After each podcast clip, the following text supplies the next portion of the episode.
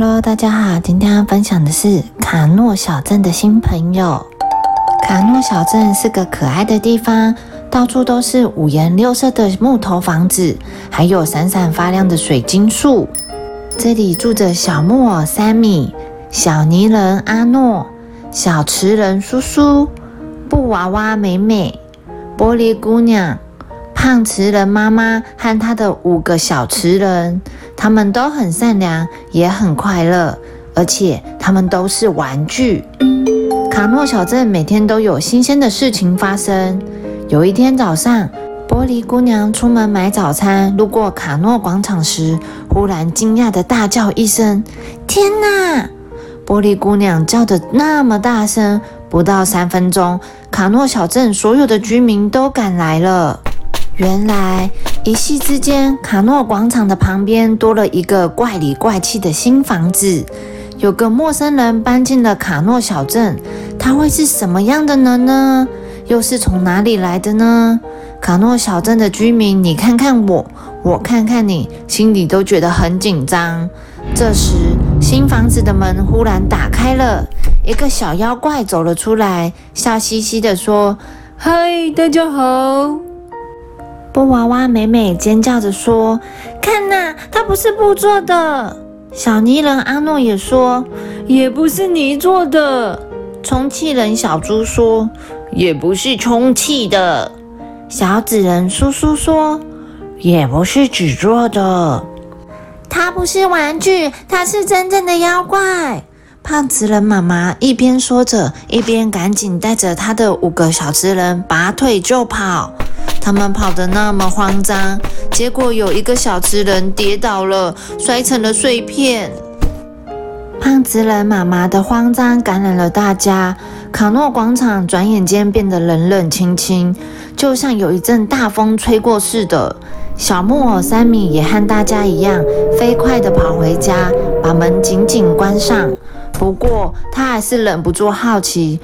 偷偷从窗子里往外看，新来的小妖怪蹲在地上，把那个小瓷人的碎片一片一片的捡起来。三米忽然觉得这个小妖怪一点也不可怕。第二天早上，三米出门跑步，惊讶的发现卡诺小站变了，到处都干干净净，闪闪发光，就像放在水里洗过了一样。三米兴奋地自言自语说：“一定是那个小妖怪施了什么魔法。”他一抬头，发现那个小妖怪正笑嘻嘻地站在自己的面前。小木偶三米鼓起勇气对小妖怪说：“是你把这里变得这么干净的，对吗？你是怎么做到的？”“很简单，我用我自己发明的魔力吸尘袋。”小木偶三米说。真了不起！小妖怪听了，开心的眉开眼笑，因为从来没有人这样夸奖过他。走到我家去吧，我给你看我所有的发明。小妖怪的房子里有各式各样令人着迷的发明：魔法橡皮可以擦掉所有伤心的事；魔法披风，披上它就能飞起来；魔法溜冰鞋。穿上它就可以去任何想去的地方。为什么大家都不喜欢我呢？小妖怪难过的说。三米说：“那是因为他们还不了解你，不知道你很亲切善良。我就很想跟你做朋友啊！”小妖怪开心的大叫说：“真的吗？”卡诺小镇的居民们从窗子里看到小木偶三米和小妖怪一起从大街上走过，纷纷关上门窗。他们都觉得三米发疯了。三米为了他的新朋友感到非常难过。小妖怪说：“没关系啦，反正我已经有一个最好的朋友了啊。”又过了几天，卡诺小镇突然出现了一个大新闻。胖子人妈妈那个摔破的小瓷人回来了，而且活蹦乱跳，看起来就像从来没有摔破过一样。据说，是那个新来的小妖怪用魔法胶水把它一片一片粘好，让它复活的。卡诺小镇的居民们开始觉得那个小妖怪好像并不可怕嘛。不过，大多数的人来说，要接受一个新朋友，特别接受一个和自己完全不一样的新朋友，并不是一件容易的事。不久，卡诺小镇一年一度的篝火节到了。这是卡诺小镇最盛大的节日，是一年中最值得期待的一天。小木偶三米很想让他的新朋友一起参加篝火节。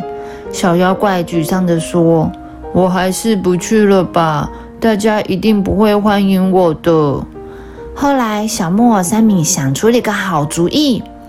你可以把自己变成小泥人阿诺的模样吗？阿诺的脚扭伤了，不能参加这次篝火节。小妖怪开心地说：“这不能。”当月亮升起的时候，卡诺广场燃起了熊熊的篝火。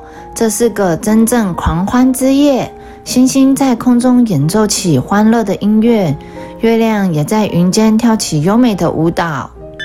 这个时候，突然刮起了一阵大风，紧接着一阵倾盆大雨落了下来，篝火熄灭了。